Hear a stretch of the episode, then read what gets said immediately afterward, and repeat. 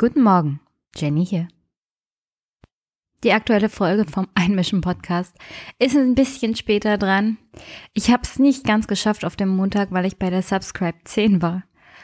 Und habe aber vor Ort eine Folge sozusagen aufgenommen mit zwei sehr lieben Gästen. Erstmal Claudia.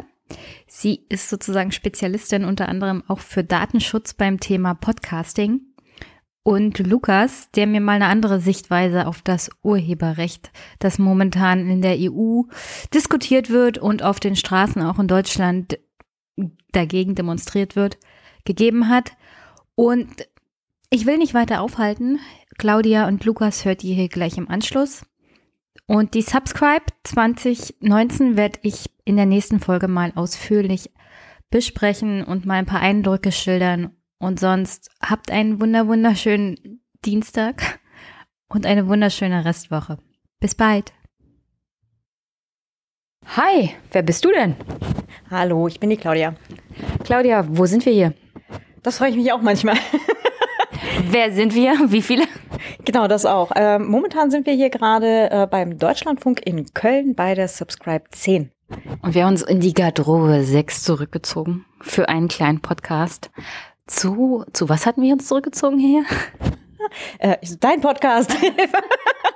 ähm, es hatte was, glaube ich, mit Urheberrechtsreform zu tun, oder? Ja, ich erinnere mich dunkel, da war doch heute irgendwas, so eine Kleinigkeit mit streikenden Bots oder so. Mhm, die Sache mit diesem E U-weiten äh, Demonstrationstag. Und ähm, da bin ich auch gerade eben quasi zur Tür wieder rein. Ähm, hier in Köln war ja auch äh, relativ große Demo und war schon äh, sehr beeindruckend zu sehen, wie viele Menschen tatsächlich so unterwegs sind. Wie ist denn der Stand der Dinge beim Thema Urheberrecht momentan? Weil die E U hat ja da ein neues Gesetz geplant. Ähm, Hashtag Uploadfilter. Und die C D U hat ja da eine eigene Meinung zu. Äh, eigene Meinung ist jetzt ähm, freundlich ausgedrückt.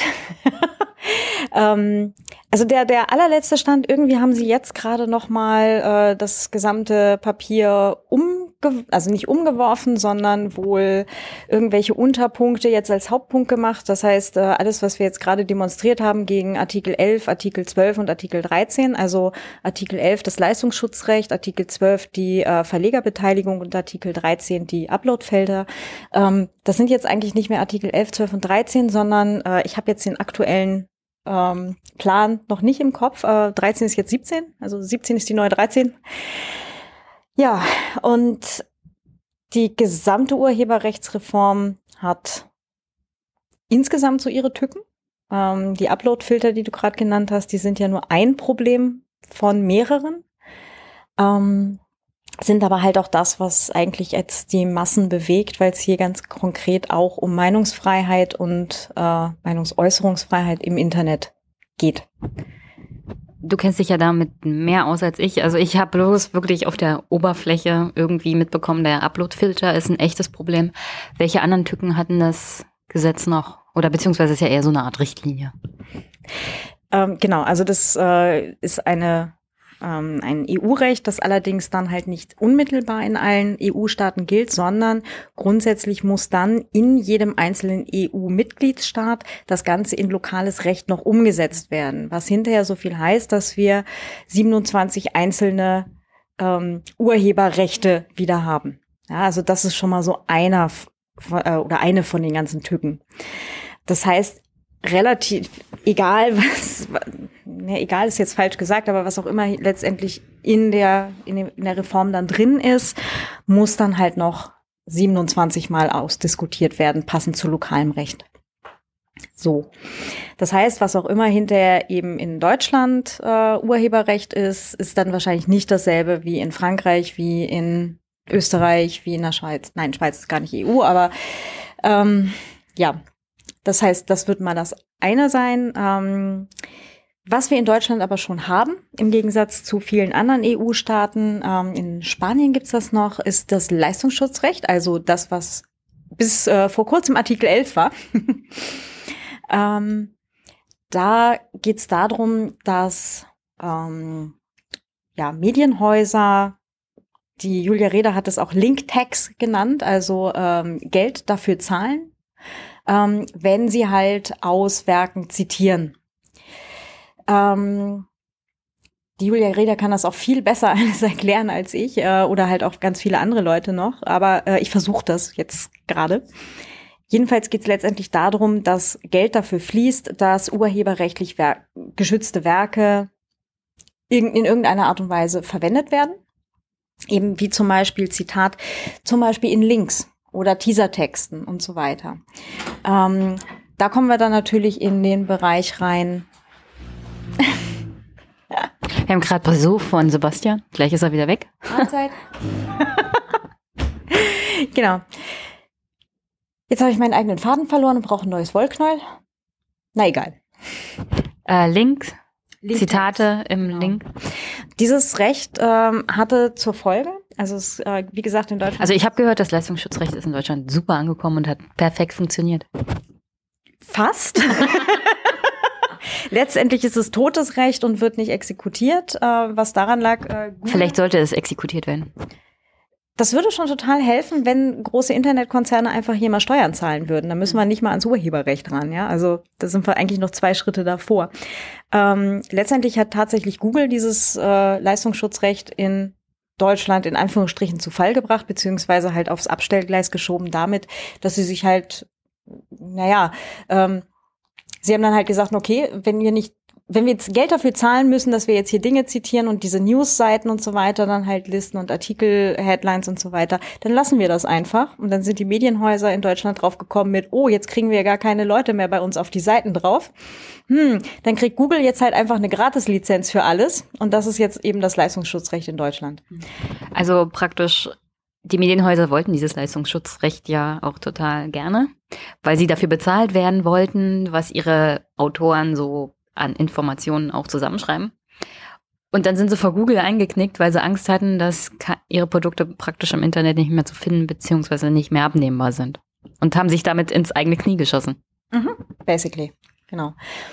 Ja, und ähm, jetzt sind sie der Meinung, äh, achso, übrigens in, in Spanien gibt es halt einfach keinen Google-News-Dienst mehr. So, da lassen sie es eben. Äh, da sind die Medienhäuser eben nicht eingeknickt, aber dafür gibt es eben dann entsprechend keine Dienste von Google. Hm.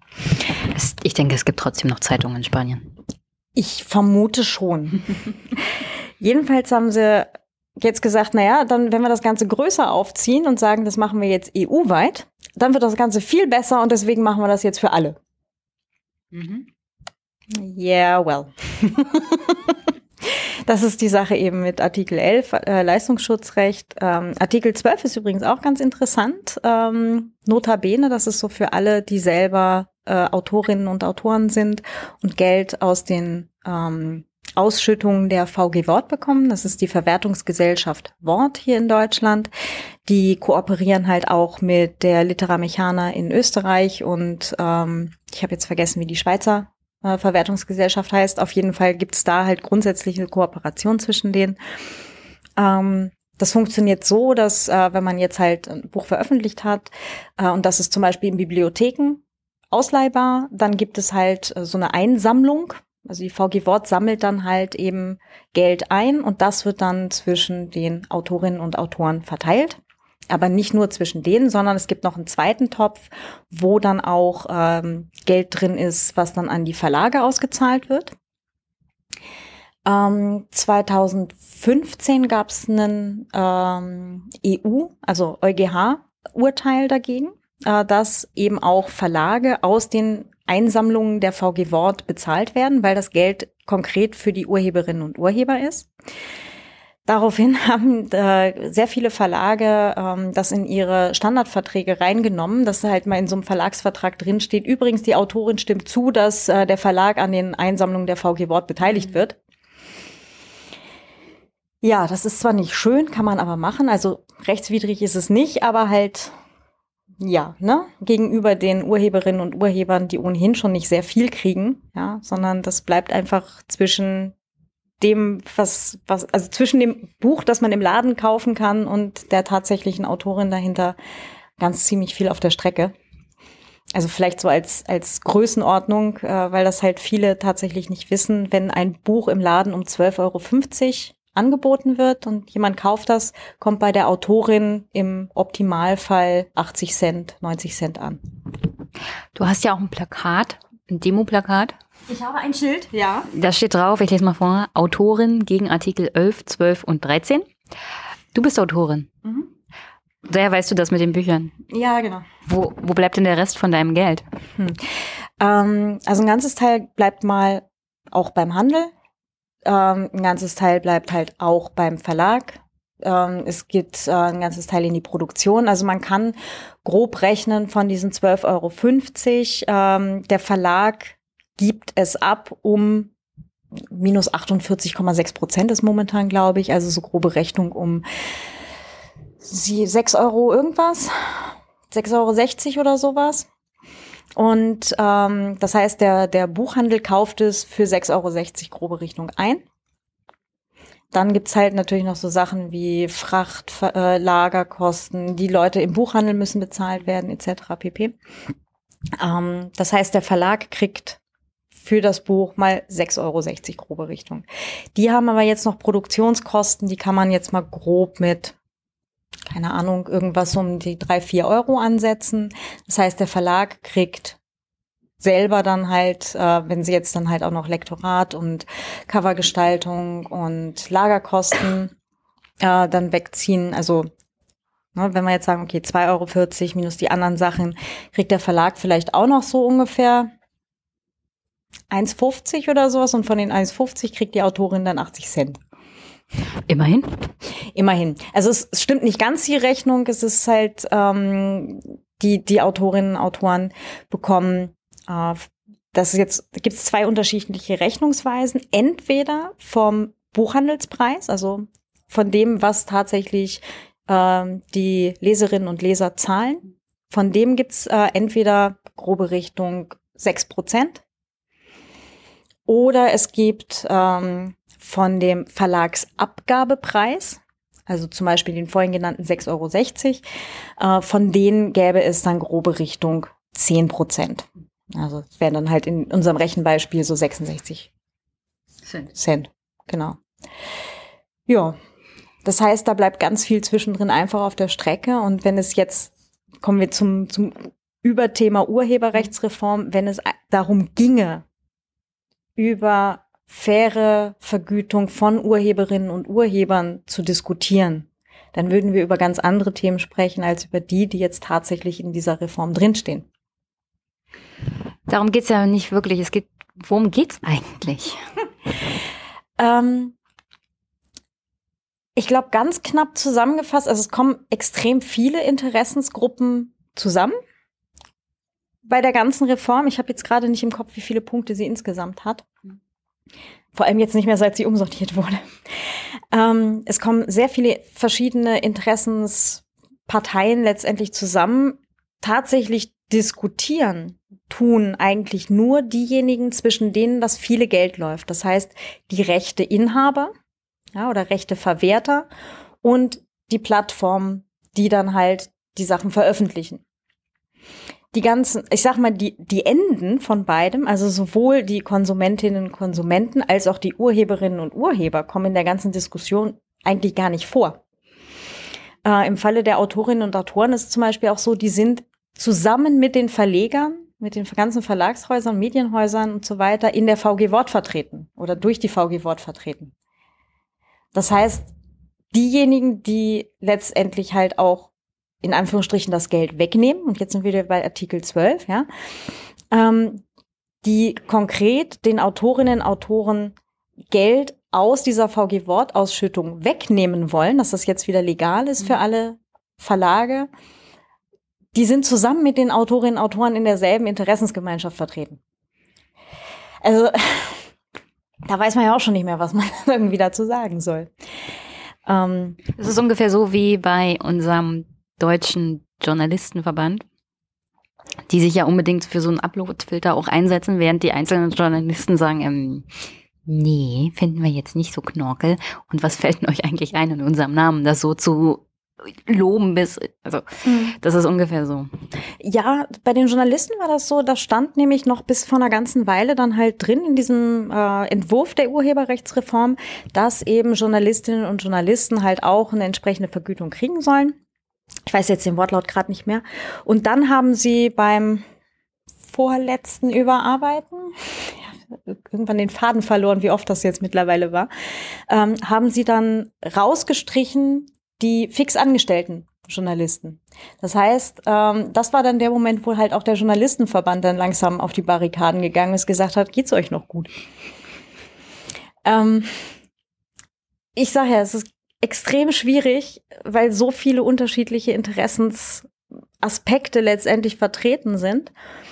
Ähm, wir sind hier allerdings irgendwo meilenweit an einem demokratischen Prozess äh, vorbei geschrammt. Also der demokratische Prozess ist, glaube ich, momentan bei genau diesem konkreten äh, Gesetzesentwurf ja nicht mehr wirklich erkennbar.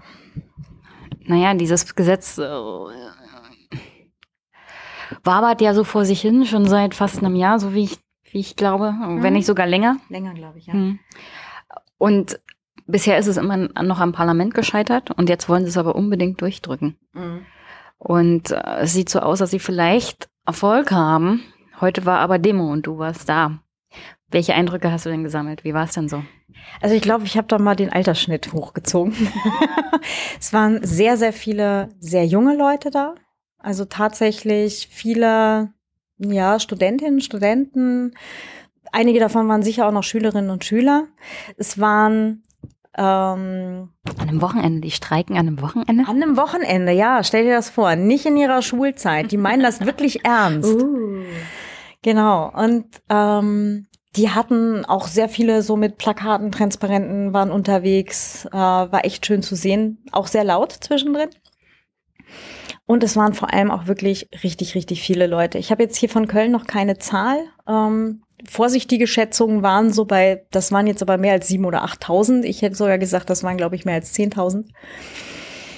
Da war schon richtig, richtig Rummel. Und ähm, aber ja, also insgesamt sehr friedlich. Was ich ganz interessant fand, ähm, es haben fast alle zwischendrin irgendwie ähm, ja ihre ihre Telefone bedient, haben äh, Social Media äh, Fotos geteilt, Plakate fotografiert und geteilt, äh, so einen Schwenk über die Menge gemacht und so. Das war äh, war schon richtig richtig viel los. Also schon ganz cool und man merkt, dass es halt auch wirklich die internetaffine äh, Gruppe der Bevölkerung ist. Ähm, ich würde jetzt halt nicht nur an den jungen Leuten festmachen, sondern es waren, wie gesagt, ich habe zwar den Altersschnitt, glaube ich, hochgezogen, aber es waren auch noch ein ganzes Teil Leute da, die noch älter waren als ich. Also durchaus Rentnerinnen und Rentner, die mitgegangen sind. Ich habe äh, Leute gesehen, die sind mit Krücken mitgegangen und es war eine echt lange Strecke. Also es war hier in Köln, war es wirklich, wirklich lang die Strecke. Ähm, vom, was war's? Neumarkt zum Heumarkt. Mm. mit äh, so durch die Unterführung durch, dann halt um den Dom rum und äh, richtig, richtig lang. Und es war wirklich schön zu sehen, wie die Leute halt auch friedlich, wenn auch laut, aber friedlich ihr, ja, letztendlich ihr demokratisches Bürgerrecht da wahrnehmen und sagen, hey, da, da geht was nicht, ja, das funktioniert gerade nicht.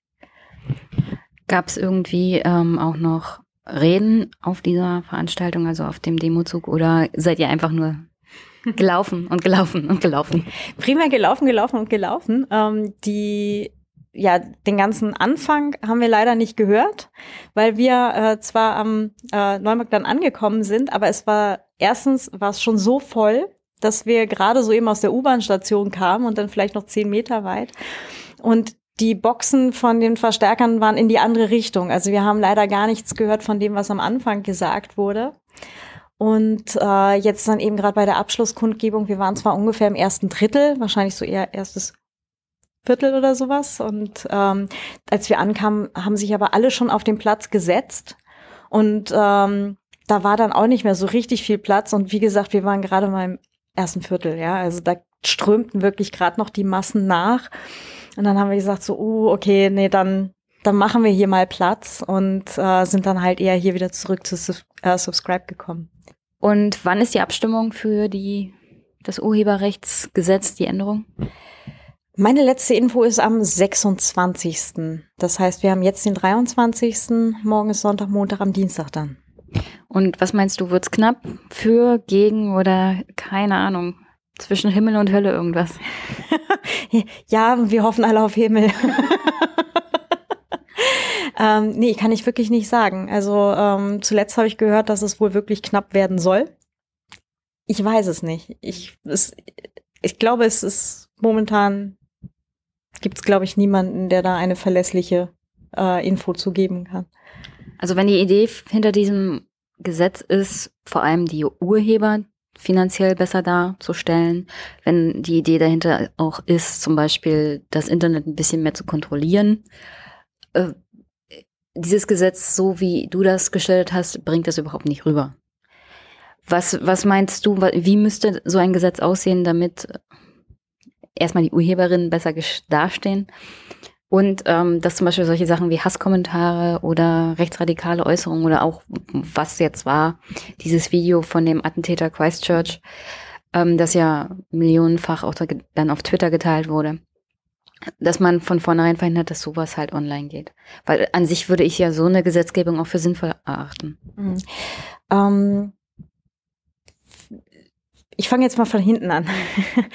Die, ähm, also gerade solche Sachen wie Hasskommentare, wie solche Videos und so weiter, ich glaube, die kriegt man nicht zwingend mit einer Gesetzgebung in den Griff, sondern viel eher mit, ähm, mit so Sachen wie lokaler Content-Moderation, dass man sagt, okay, ähm, man hat in jedem Land Teams von Menschen, die sich darum kümmern, ähm, dass dann halt die Inhalte, die auf den Webseiten geteilt werden oder die halt auf solchen Plattformen geteilt werden, wenn es gerade um solche Sachen wie Hasskommentare geht, wie ähm, ist das gerade noch ethisch vertretbar oder nicht, ja, ähm, weil Meinungsäußerungsfreiheit heißt ja nicht nur, das ist die Meinung, die uns gerade gefällt, sondern ähm, Meinungsäußerungsfreiheit heißt halt, dass man auch Meinungen zulässt, die eben das Spektrum, sage ich mal, erweitern. Ich sage jetzt nicht bis an beide Grenzen gehen, ja, so oder an sämtliche vorhandenen,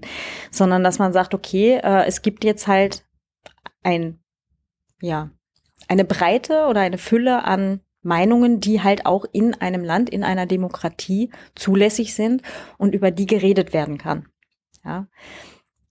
Und wenn man jetzt sagt, okay, äh, wir haben lokal Menschen, die sich darum kümmern.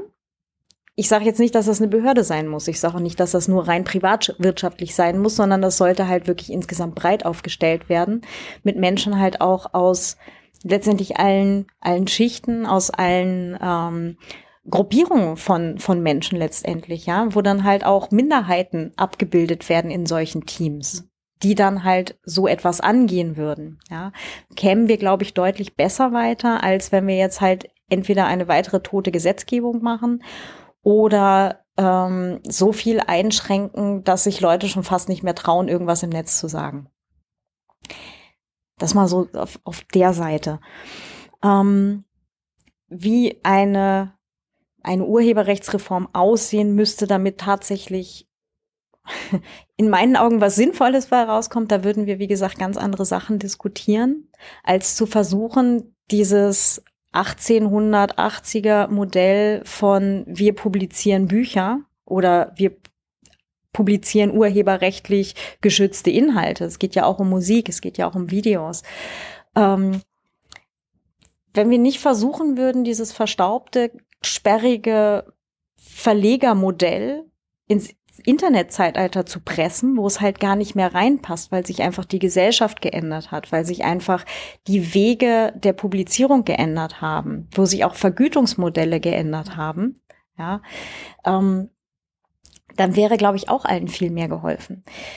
Also ich habe da jetzt auch gerade nichts im Ärmel, aber ich schüttel mal, vielleicht fällt raus. Ah, ah nee, äh, gerade nicht. Ähm, Aber wir müssen da halt eigentlich ganz, um ganz andere Sachen diskutieren. Da wird es wahrscheinlich auch nicht umhin kommen, dass eben wahrscheinlich Verlage oder in der Form, wie sie jetzt aktuell existieren, ja, mit den Strukturen, die gerade existieren und den Vertriebswegen, dass da wahrscheinlich ein ganzes Teil von wegbrechen wird. Ja, aber dafür wäre halt wieder durch, wenn wir jetzt das Internet dazu nehmen, und zwar nicht nur in einzelnen sehr restriktiven Rinnsalen, sowas wie äh, D R M-geschützte E-Books, die man dann nur auf einem einzigen Gerät angucken kann oder was auch immer, ja. Ähm, wenn man da sagt, okay, wir nehmen jetzt die Breite des, der Möglichkeiten des Internets mit dazu und sehen das nicht alles gleich als Feindbild an, dann kann da, glaube ich, schon ganz, ja, da kann man sehr interessante neue Möglichkeiten, denke ich, finden. Okay, ähm, dann noch zum Abschluss. Wir sind ja hier auf der Subscribe zehn. Mhm. Du hältst ja hier noch einen Talk oder einen Workshop? Äh, Talk wird's, glaube ich. Okay. Worüber wird's gehen? Äh, wie war das? The topic that must not be named? ist, Was ist das?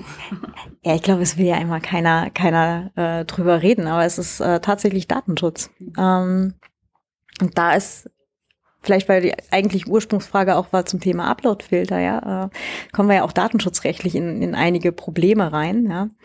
Wenn du den gesamten oder alles, was Menschen irgendwo posten, und es geht ja jetzt nicht nur um Uploads im Sinne von, ich lade ein Foto hoch oder ich lade ein Video hoch, sondern selbst ein Textposting ist ja letztendlich ein Upload, weil es könnte ja, ich könnte ja jetzt Copy-Paste hingehen und die Werke von Shakespeare als Text einfach irgendwo auf Twitter in vielen, vielen Einzelteilen veröffentlichen. Shakespeare ist ausreichend lange tot, dass das ginge wahrscheinlich. Außer, ich weiß Ohne jetzt, rechtliche Konsequenzen, ja. Ich weiß es nicht, wer jetzt tatsächlich die Rechte dran innehat. Ich bin mir ziemlich sicher, es ist die Queen, es ist immer die Queen. Nee, ich glaube nicht. Es, es gibt da noch solche, irgendwelche Fonds oder sonst irgendwas, die das haben könnten. Jedenfalls, ähm, Themenbereich Uploadfilter hat auch das Problem, wenn alles, was Menschen im Internet von sich geben, gerade auf solchen Plattformen, ähm, kontrolliert werden muss, ob das jetzt gegen irgendwelche Urheberrechtssachen äh, verstößt, ja, ähm, dann kann das nur geleistet werden durch zum Beispiel solche Anbieter wie Google oder Facebook, die halt einfach durch ihre Größe in der Lage sind, also Größe und ausreichend finanzielles äh, Budget dahinter, ähm, Kontrollmechanismen zu schaffen, wo dann halt sämtliche Äußerungen von Menschen quasi einmal drüber geschickt werden. Das ist so ähnlich wie eine Firewall, woher auch alles einmal durchläuft, was man halt irgendwie ins Internet schickt oder aus dem Internet kommt. Das nennt sich jetzt so im allgemeinen Sprech Uploadfilter. Und da haben wir dann das Problem, dass zum Beispiel der gesamte europäische Plattformverkehr über die Server von Google laufen würde. Oder über die von Facebook. Oder über die von irgendeinem anderen großen amerikanischen Anbieter, der ausreichend Marktmacht hat. Ja, und das, so, solche Sachen würden uns ja schon bei einem staatlichen, in, bei einer staatlichen Institution stören, aus Gründen. Mhm. Ich möchte einem privaten Unternehmen aber nicht alle, also ich möchte mich da besonders da nicht nackig machen, weil sie damit auch noch Geld machen. Das mal zum einen, und zum anderen kommen wir da halt auch ähm, jetzt, wie gesagt, datenschutzmäßig in ein paar Probleme rein, weil wir haben ja ähm, mit den U S A gibt's ja dieses sogenannte E U U S Privacy Shield, das aber im letzten Jahr, also zweitausendachtzehn, schon äh, von der E U-Kommission als nicht ausreichender Schutz deklariert wurde. Sie haben es auch noch nicht völlig abgeschossen. Die zweite Möglichkeit, die man haben kann, um mit einem U S-Unternehmen eben Daten auszutauschen, wären halt sogenannte Standardsvertragsklauseln. Die sind auch schon auf dem Prüfstand äh, bei der E U-Kommission. Das heißt, früher oder später werden wir an den Punkt kommen, wo es heißt, okay, Datenaustausch mit den U S A hat man ein grundsätzliches Problem. Und wenn du jetzt den gesamten E U-Internet-Traffic über U S-Server schiebst, ähm, wird's dann halt irgendwie nicht einfacher werden, ja. Da hat dann auch äh, der Ulrich Kelber, also der ähm, für, also Datenschutzoberhaupt für Deutschland, ich habe jetzt gerade seine offizielle Jobbezeichnung verdrängt. Wir nennen ihn einfach den Datenschutzkönig. Zum Beispiel. Der hatte da auch einen ganz, äh, ganz schöner, ähm, sehr detaillierte, ähm, sehr detaillierten Text zu verfasst und äh, zur Verfügung gestellt bei sich auf der Website. Also vielleicht kannst du mir das ja noch schicken und dann stelle ich es in die Shownotes. Ja klar, immer gerne. Ich kann dir auch gerne, wenn du magst, äh, die, ich habe ja auch einen Podcast, die Folgen. Nenn ihn doch mal. Ähm, zu dem Thema habe ich relativ viel auch im Vienna Writers Podcast gemacht, aber auch im Datenschutz Podcast zweitpubliziert, weil es eben beide Interessensgruppen anspricht. Und da habe ich einige Folgen auch gemacht mit der Julia Reda, ähm, die dann quasi so live aus dem Europaparlament äh, erzählt hat. Äh, da kann ich dir gerne die Links dann zur Verfügung stellen. Sehr gut. Und ich stelle die in die Shownotes, damit ihr, liebe Hörer, vielleicht mal reinhören könnt. Genau, dafür sind sie da. Hm? Okay, also zurück zu deinem Talk. Mhm. Es geht um Datenschutz. Können meine Hörer den dann nach der Subscribe immer noch irgendwie abrufen und sich anhören? Ich weiß, es gibt kein Video. Aus Datenschutzgründen nehme ich an. Oh ja, doch. Der Talk wird gestreamt und ist äh, auch aufgezeichnet. Ich habe da eine durchgestrichene Kamera gesehen. Du hast eine durchgestrichene Kamera gesehen? Da muss ich da vielleicht nochmal draufklicken. Nein, eigentlich ist es schon geplant, dass es eine Aufzeichnung geben wird. Ähm, es richtet sich jetzt konkret an äh, Podcasterinnen und Podcaster, ist aber grundsätzlich äh, vom Thema her für alle interessant. Ähm, ich habe vor, dass ich mich in dem Vortrag um, ja, letztendlich genau solche Plattformen und so weiter mal ähm, kümmere. Also ja, ich habe mir so ein paar A G Bs und ähm, Datenschutzerklärungen angeschaut. Ähm, natürlich kann man sagen, okay, wenn da jetzt ein Häkchen dran ist mit, das ist D S G V O-konform und das reicht mir, das ist eine valide Herangehensweise, aber was heißt eigentlich D S G V O-konform? Ja? Was ist eigentlich dieses Privacy Shield, was ich vorhin schon sagte, und ähm, was benutzen wir da eigentlich? Na, das ist so der, der Hintergedanke, um den es dann halt in dem Talk gehen wird. Und wenn ich das hier veröffentliche, ist der Talk ja sowohl schon gestreamt als auch öffentlich zugänglich. Deswegen packe ich euch das in die Shownotes und empfehle euch, das anzugucken bzw. anzuhören oder auf alle Fälle intensiv zu konsumieren. Danke für die Vorschusslorbeeren. Ich kenne dich ja, Claudia. Ich kenne dich ah. ja. Okay. Okay, ähm, dann würde ich sagen, ich mache hier mal Feierabend. Herzlichen Dank für das Gespräch und viel Erfolg bei dem Talk. Danke für die Einladung und äh, ja, Dankeschön. Bis bald. Bis dann, ciao. Hi, wie heißt du denn? Lukas heiße ich. Wir sind hier immer noch auf der Subscribe, es ist Sonntag.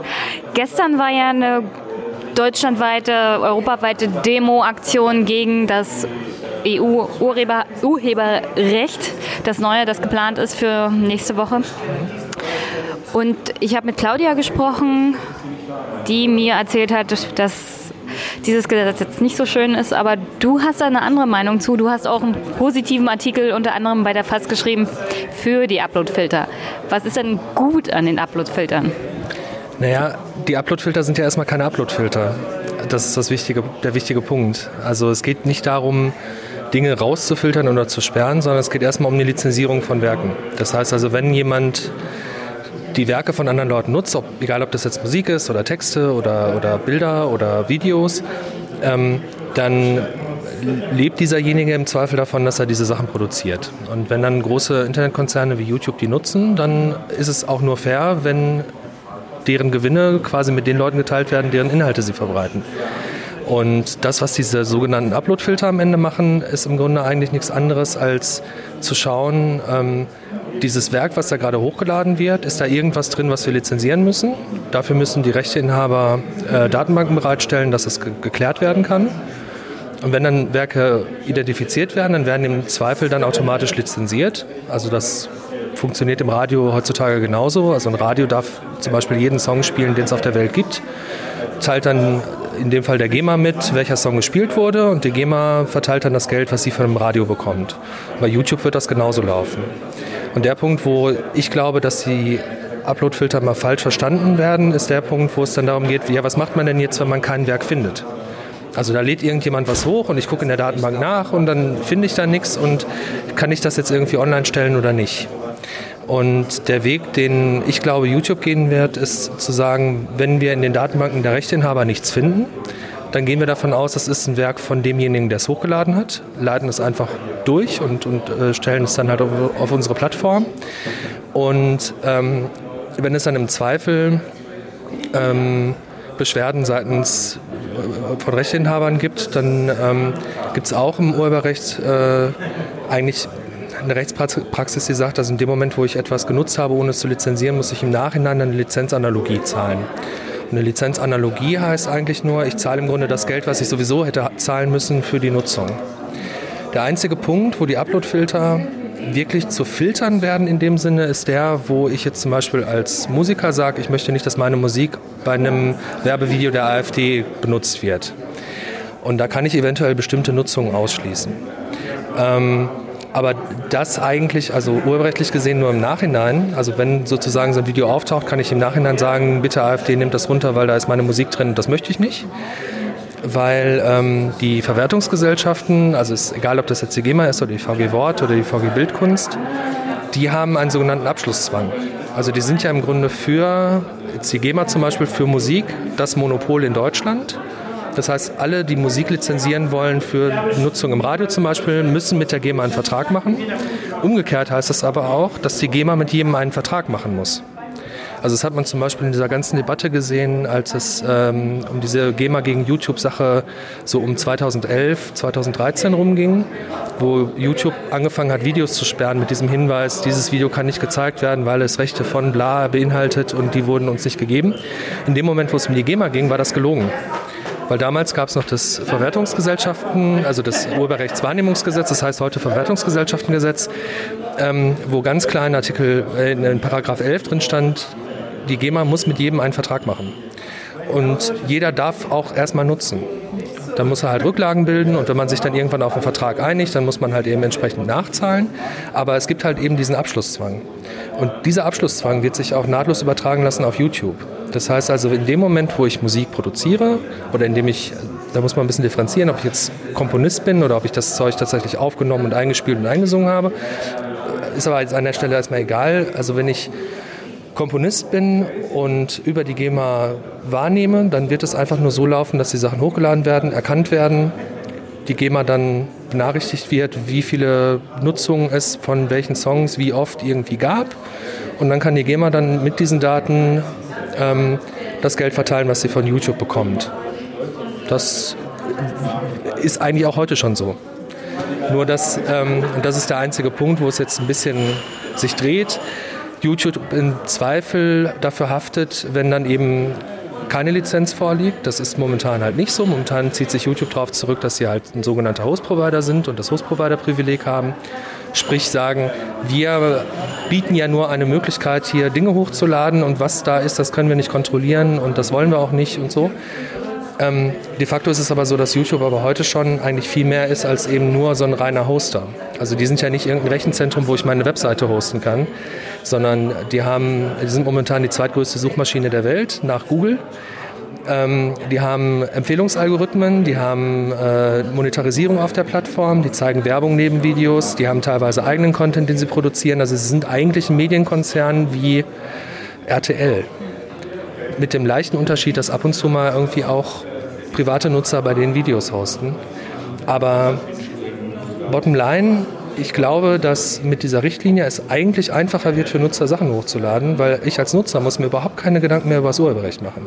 So, ich mache mein Hochzeitsvideo meinetwegen und packe da Enya drauf und lade das hoch und es wird erkannt und es wird lizenziert und ich kriege da gar nichts von mit. Ich zahle da auch nichts für, sondern ich benutze halt einfach YouTube, so wie ich es heute benutze. Und wenn YouTube dann doch mal ein Video von mir sperrt, dann habe ich ein Beschwerdeverfahren, das auch in der Richtlinie drin steht. Das gab es vorher auch noch nicht. Das heißt also, ähm, heute ist ja die Situation die, wenn es da irgendwelche unklaren Situationen gibt und YouTube mein Video sperrt, dann kann ich YouTube anschreiben und dann gucken die auf meine Abonnentenzahl und die ist kleiner fünf im Moment, äh, weil ich auch YouTube nicht aktiv nutze und dann sagt YouTube nichts. Also die antworten mir noch nicht mal auf so eine Anfrage. Mit der Richtlinie hätte ich ein garantiertes Beschwerdeverfahren, was halt dafür sorgt, dass YouTube mir auf jeden Fall antworten muss. Ob die da jetzt drei Wochen oder drei Monate für dauern, ist dann nochmal eine andere Frage. Aber sie müssen es bearbeiten. Und dieser Hack in der Richtlinie ist eigentlich ziemlich clever, weil in dem Moment, wo YouTube sozusagen ähm, Personal bereitstellen muss und Ressourcen bereitstellen muss, um dieses Beschwerdeverfahren abzuwickeln, haben die natürlich ein Interesse, möglichst wenig Beschwerden zu bekommen. Deswegen glaube ich, dass es dann an der Stelle auch eher zu einem Underblocking kommt, dass sie sagen, ähm, wir, wir sperren eher weniger, weil das Beschwerdeverfahren im Endeffekt teurer ist, als wenn dann doch mal ein Rechteinhaber draufkommt und Bescheid sagt, dass er da vielleicht irgendwie äh, ein Problem mit, der, mit dem ähm, Content auf der Plattform hat. Äh, ein anderes Beispiel, auch aus dem Urheberrecht außerhalb von, von YouTube. Ähm, es ist zum Beispiel so, dass kleine Radiosender nicht unbedingt immer so ganz genau mitteilen, welche Songs sie gespielt haben. Da sind sie zwar eigentlich zu verpflichtet, aber da passiert halt auch mal ein Fehler. Ähm, und was zum Beispiel Musikverlage machen in Deutschland ist, die ähm, scannen diese ganzen Sender ab und gleichen das ab mit dem, was sie dann quasi über die GEMA an Nutzungsmeldungen bekommen. Und wenn es da Diskrepanzen gibt und wenn man feststellt, naja gut, wir haben ja irgendwie bei, was weiß ich, R T L siebzehn Einsätze von diesem Song. Wir haben aber R T L geguckt und festgestellt, es waren fünfundzwanzig. Dann meldet man das der GEMA zurück und dann kann man dann eben auch seine, seine Verteilung äh, daraufhin korrigieren. Also das ist zum Beispiel auch eine Sache, die Musikverlage machen, was kaum jemand so richtig weiß, was sie eigentlich tun, aber das tun die zum Beispiel. Also zu, zu schauen, sind die GEMA-Abrechnungen so, wie sie kommen, richtig? Und zwar auf Basis der ja, Verfolgung der Sender und Nutzung, wie man sie so hat. Und das ist bei YouTube dann eben auch so eine ähnliche Geschichte. Also ich glaube, dass, ähm, dass äh, YouTube sich mit der GEMA, ähnlich wie jetzt ein großer Fernsehsender oder so, auf eine pauschale Lizenz einigen wird. Das haben ja auch in der Vergangenheit so gemacht. Also die aktuellen Lizenzen, die YouTube mit der GEMA hat, sind halt so Pauschalbeträge. Und ähm, wenn ich dann jetzt ein Musikverlag wäre, dann würde ich zum Beispiel selber nochmal über YouTube drüber crawlen und gucken, wo sind irgendwelche Einsätze, die in meiner GEMA-Rechnung nicht auf, äh, Abrechnung nicht auftauchen, um dann eventuell einen größeren Anteil, aber dann geht es ja nur noch um Anteile, aus diesem Verwertungsschlüssel rauszukriegen. Aber dann geht es ja im Großen und Ganzen immer um die großen Verlage, die großen Firmen und nicht um die Urheber, also die Musiker, die Autoren. Es geht immer darum, was wollen die großen Verlage, weil es gibt ja auch innerhalb ähm, zum Beispiel der Verwertungsgesellschaft eine Diskrepanz zwischen dem, was die Urheber, Autoren und ähm, also ja auch Autoren wollen und dem, was die Spitze äh, sozusagen will, die auch vertreten ist, ähm, wo dann im Großen und Ganzen auch das meiste Geld bleibt. Die sind natürlich daran interessiert, ihr Produkt zu schützen. Und die Autoren sagen teilweise, naja, wir wollen das vielleicht auch ein bisschen selber vermarkten. Und ihr steht uns da ein bisschen im Weg, indem ihr diesen Uploadfilter wollt, äh, der im Großen und Ganzen euch schützt und eure Einnahmequelle. Aber wir, also wir Autoren sind hier eigentlich hinten dran.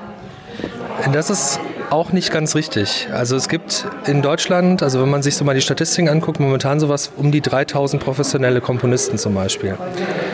Ähm, in der GEMA wird ja immer gesagt, es gibt halt diese, diese richtigen Mitglieder, die angeschlossenen Mitglieder und die ähm, ähm, quasi diejenigen, die nur wahrnehmungs, wahrnehmungsberechtigt sind.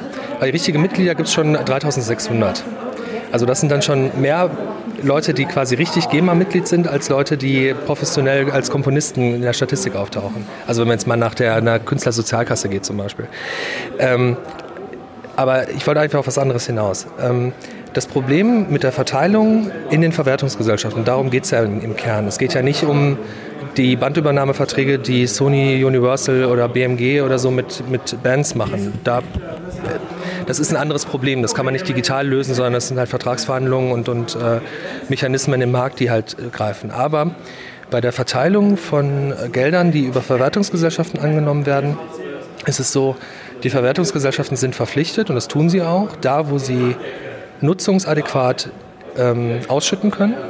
Also zum Beispiel im Radio, wo wirklich genau mit von Minute X bis Minute Y ist folgender Song gespielt worden, gemeldet wird, wird eins zu eins vergütet. Es gibt bestimmte Töpfe in der, in der GEMA-Verteilung, wie zum Beispiel Musik, die in Clubs gespielt wird. Also da kommt relativ viel Geld rein, aber man hat keine Datenlage, man weiß nicht, was da gespielt wird. Also es gibt nur sehr wenige Clubs, die dann halt tatsächlich mittracken, wo da irgendwie welche Musik da gespielt wird. Da greift dann so ein statistischer Verteilungsschlüssel. Und der geht natürlich zugunsten derjenigen aus, die viele Platten verkaufen und oder viel im Radio, im Fernsehen und so weiter gespielt werden. Das heißt, die sind da ein bisschen überproportional an, an Geldern beteiligt, die vielleicht dann aus kleinen Clubs kommen, wo aber eigentlich irgendwelcher obskurer Techno gespielt wird. Das ist tatsächlich unfair, das weiß die GEMA auch.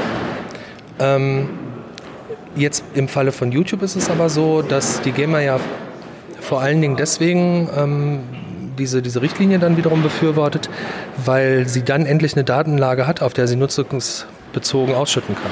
Also wo es dann nicht darum geht, wir haben hier irgendwie achtzigtausend Millionen Mark und die müssen wir jetzt irgendwie an irgendwen verteilen und dann gucken wir mal, was im Radio gespielt wurde und dann kriegt Beyoncé die ganze Kohle. sondern dann wird halt wirklich eins zu eins geguckt. Also wir haben hier so und so viele Klicks auf so eine kleine, nichtssagende Band wie Merlich, die nur einen Song veröffentlicht hat. Und wenn da fünfmal der Song gespielt wird, dann kriegt man halt für diese fünf Spiel- Abspielungen tatsächlich das Geld. Also es schützt da wirklich die Kleinen an der Stelle. Aber die Klicks kann man auch manipulieren. Wie ist denn das, also wie wird das verhindert sozusagen? Weil es gibt ja in China und anderswo auch so eine Klickfarmen sozusagen, wo man ein Firmenmotto hat, also so eine Idee einer Firma hat, man produziert Klicks bzw. Abrufe einer Seite in, durch, ein, durch ein Programm, durch, durch einen Algorithmus. Und dann wäre das ja auch wieder verfälscht. Das ist äh, sicherlich Betrug. Also das gibt es ja auch durchaus in Online-Werbung. Also dass ich meinen Konkurrenten mal ein bisschen das Werbebudget wegklicke und so. Also das sind ja alles Sachen, die bekannt sind. Also auch bei Spotify wird das zum Beispiel gemacht. Also dass da so ähm, quasi so Playfarmen mit mehreren tausend Handys dann irgendwie die ganze Zeit den Song spielen, der da jetzt gerade irgendwie eingekauft wurde. Aber das ist ein anders gelagertes Problem. Also das ist halt ein Problem, wo man sagen muss, natürlich, wenn ich eine Datengrundlage schaffe, kann ich diese Datengrundlage eventuell manipulieren. Die Situation ohne die Richtlinie ist aber, wir haben keine Datengrundlage. Überhaupt keine, noch nicht mal eine manipulierte. Und ähm, da sehe ich das tatsächlich so, also das Problem der Manipulation muss man sicherlich in den Griff kriegen, aber es, das Kind mit dem Bade auszuschütten und zu sagen, wir brauchen erst gar keine Datengrundlage, weil das, die Situation hatten wir jetzt. Also es gab ja die Zeit zwischen den Tarifverträgen mit der GEMA bei YouTube, wo dann plötzlich, ich weiß nicht mehr genau, wie viel das war, es waren mehrere Millionen Euro, ähm, verteilt werden mussten. Und die GEMA gesagt hat, ja, liebes YouTube, gebt uns mal irgendwelche Nutzungsdaten dazu.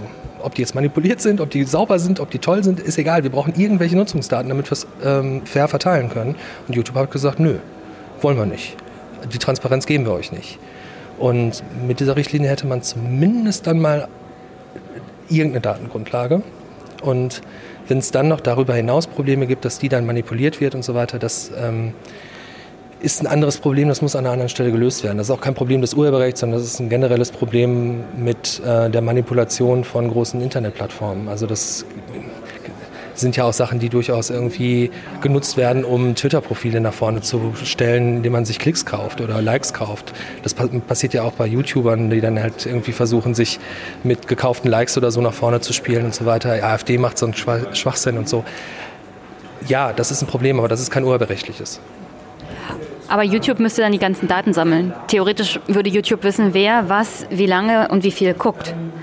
Und diese Daten im Großen und Ganzen würden sie zentral speichern, vermutlich, und dann auch an zum Beispiel die GEMA weitergeben. Und du siehst kein Problem darin, was zum Beispiel auch die Datensicherheit angeht, weil es geht ja nicht unbedingt alle irgendwie was an, was ich bei YouTube gucke, wie lange und warum. Also. Naja, auch bei Nutzungsdaten, was Werknutzung angeht, gilt ja der Grundsatz der Datensparsamkeit und des Datenschutzes. Und ähm, die GEMA oder mich als Musiker interessiert es halt eigentlich nicht, wer meine Sachen guckt. Also das wäre es völlig egal. Ja, es betrifft aber nicht nur Musikvideos, betrifft sehr viele Sachen. Und da ist die Frage, wie viel Recht hat YouTube tatsächlich, diese Daten an fremde Dritte weiterzugeben, wenn ich eigentlich nur einen, als Nutzer einen Vertrag sozusagen mit YouTube habe und nicht will, dass meine Daten, also was vor allem mein Zuschauerprofil angeht. Also ja, aber die Daten braucht man ja nicht. Also, die würden aber gesammelt werden, aufgrund der Tatsache, wie, wie YouTube funktioniert und wie man das als Zuschauer abruft. Das ist richtig, aber das ist ein Problem, was man tatsächlich mal bei YouTube bearbeiten muss. Also, dass diese ganzen Plattformen tatsächlich äh, Datenkraken sind und sich irgendwie reinziehen, was sie an, an, an irgendwelchen Profildaten bekommen können, das wissen wir ja. Also, ich meine, das sind ja Diskussionen, die wir seit Jahren führen und eigentlich auch die wichtigeren Diskussionen sind. Also, wir sollten uns vielleicht nicht gegen eine relativ gute Regelung im Urheberrecht auf die Straße begeben, sondern eher dagegen, dass ähm, gerade dabei, also vier, fünf Firmen dabei sind, ähm, ein Machtpotenzial im Netz auf Basis von Nutzungsdaten aufzubauen, ähm, von dem wir überhaupt noch nicht absehen können, welche, welche Dystopie uns das führen wird. Ähm, für die Durchführung dieser Richtlinie ist es aber tatsächlich irrelevant. Es ist deswegen irrelevant, weil ich gar nicht ich brauche kein Profil. Ich, brauch, ich muss nicht wissen, wer da was geguckt hat. Ich muss wissen, dieses Video, und dann ist es auch egal, ob es Musik ist oder Bild oder, oder Videomaterial, was da verwendet wurde, dieses Video wurde fünfzig Mal geguckt. So, das sind Daten, die sind nicht personenbezogen. Die sind einfach nur eine Nutzungsstatistik dieser Plattform, die sie sowieso erhebt, die sie nicht weitergeben will, aber die sie sowieso erhebt. Ob das jetzt äh, Thomas Müller oder äh, Silke Schmidt geguckt hat, ist für die, für die Abrechnung am Ende egal. Es geht ja nur um eine faire Verteilung am Ende. Was ist der Unterschied denn zu dem Leistungsschutzrecht? Weil da hat ja die deutsche Gesetzgebung auch versucht, die Urheber an sich zu schützen oder beziehungsweise besser zu stellen gegenüber zum Beispiel Google.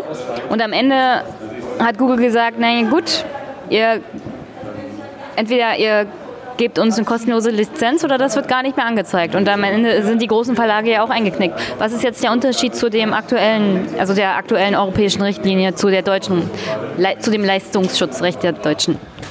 Ja, also um ehrlich zu sein, ich bin jetzt auch kein großer Fan von Artikel elf oder was jetzt, glaube ich, Artikel, jetzt glaube ich Artikel, also die Artikelnummern haben sich geändert, ich weiß es jetzt gerade aus dem Kopf nicht.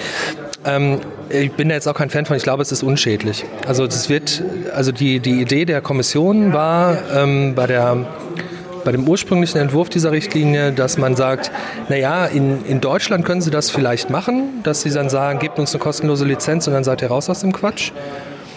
Ähm, aber für ganz Europa geht das nicht. Äh, ich bin der Meinung, das wird wahrscheinlich nicht so kommen, sondern es wird genauso laufen, wie es in Spanien gelaufen ist und wie es in Deutschland gelaufen ist. Und dann steht da halt irgendwie was drin, was theoretisch eine Rechtsgrundlage ist für eine Vergütung, die man dann vielleicht irgendwann mal auch geltend machen kann. Ich glaube aber, äh, in der Situation, die wir jetzt haben, und das ist ja so eine Lex Google News, ähm, ist es ein netter Wunsch, den man da reingeschrieben hat, aber der wird halt weder Schaden noch Nutzen bringen, der wird einfach nur da sein, ehrlich gesagt. Und du bist für diese Urheberrechtsgesetzgebung, weil du Musiker bist? Nee, also auch, klar, also da komme ich halt so ein bisschen her. Also ich bin, wenn man mal so meinen Lebenslauf anguckt, also ich bin halt als Musiker gestartet, tatsächlich professionell als Musiker gestartet und bin dann irgendwann in dieser Politikblase gelandet, weil das halt mit dem Urheberrecht ein bisschen schwierig wurde und meine Karriere darunter gelitten hat. Ähm, Inzwischen glaube ich aber, es geht eigentlich um viel, viel mehr. Also es ist jetzt, das Urheberrecht ist jetzt quasi nur so ein bisschen so der Kanarienvogel im, im, im Stollen, an dem wir erkennen können, wie andere Regulierungsbemühungen laufen könnten, die notwendigerweise bei diesen großen Plattformen äh, ziehen müssen. Also wenn ich jetzt darüber nachdenke, wie die Diskussion über eine Digitalsteuer laufen wird, Ähm, da kann man eigentlich die Uhr nachstellen, wann das erste YouTube-Video auftauchen wird oder sich irgendein YouTube-Manager oder ein Google-Manager vor die Presse stellen wird und sagen wird, also wenn ihr uns jetzt hier so besteuert, dann wird aber das Internet kaputt gehen, liebe Leute. Also das, also was, was ihr heute Internet nennt, das ist dann aber vorbei. Und ähm, das wird dann nicht nur bei Steuergesetzgebung sein, das, ähnliche Sachen, das haben wir zumindest in dieser Lobbyschlacht um die D S G V O gesehen. Das sieht man halt nicht nur beim Urheberrecht, sondern das sieht man halt eben auch bei, äh, bei der D S G V O hat man das auch gesehen, dass da versucht wurde, eine digital industriefreundliche P R zu machen. Und ähm, ich glaube, wenn wir wirklich für ein freies Netz kämpfen, das ist zum Beispiel auch einfach der Antrieb, den ich da habe. Also ich bin damals politisch geworden oder digitalpolitisch geworden, weil ich gesagt habe, irgendwie das mit dem Urheberrecht müssen wir irgendwie hinkriegen, aber wir dürfen dabei das Internet nicht kaputt machen. Also das war der Satz, mit dem ich quasi damals in diesen politischen Betrieb eingestiegen bin. Und das, das sehe ich auch heute noch so. Also wenn wir ein freies Netz haben wollen, dann müssen wir dafür sorgen, dass es ein Netz ist, das nicht privatisiert ist durch YouTube, durch Facebook, durch Google, durch Amazon, sondern dass es halt eben ein Netz ist, was eben eigentlich sich mehr dem annähert, was man so in den neunziger Jahren hatte. Also viele dezentrale Webseiten, viele Leute, die halt auch eben eher mit einem Open-Source-Gedanken oder mit einem freiheitlichen Gedanken Dinge tun, ähm, dass wir halt nicht YouTube zum Video-Internet erklären und dass wir auch meinetwegen Amazon nicht zu unserem Host für alle Webanwendungen erklären, nur weil A W S so praktisch zu benutzen ist. Sondern wir müssen halt gucken, dass wir die, die Freiheit im Netz und die, die, die vor allen Dingen die im Kern enthaltene Dezentralitätsidee aufrechterhalten und sagen, ähm, wir setzen uns nicht für die Rechte von Digitalkonzernen ein, sondern wir setzen uns eher dafür ein, dass wir alle zusammen als Gesellschaft, als Demokraten Regeln festsetzen, die die Freiheit im Netz erhalten. So. Weil Freiheit, die völlig unreguliert ist und Freiheit, die unpolitisch ist, die frisst sich selber irgendwann auf. So, also ich meine, auch in meinem Herz schlägt ein kleiner Anarch, der irgendwie sagt, ach komm, irgendwie scheiß auf drauf, auf irgendwie kollektiv äh, bindende und kollektiv in, in, hergestellte Entscheidungen und so. Aber im Endeffekt ist es halt so, ähm, frei nach Karl Popper, wenn wir denen, die die Freiheit nutzen, um uns die Freiheit zu nehmen, die Freiheit geben, das zu tun, dann haben wir keine Freiheit mehr. Und das ist der Antrieb, mit dem ich halt eigentlich Politik mache. Gut, das war ein sehr schönes Abschlusswort. Herzlichen Dank und bis bald. Danke, gerne wieder.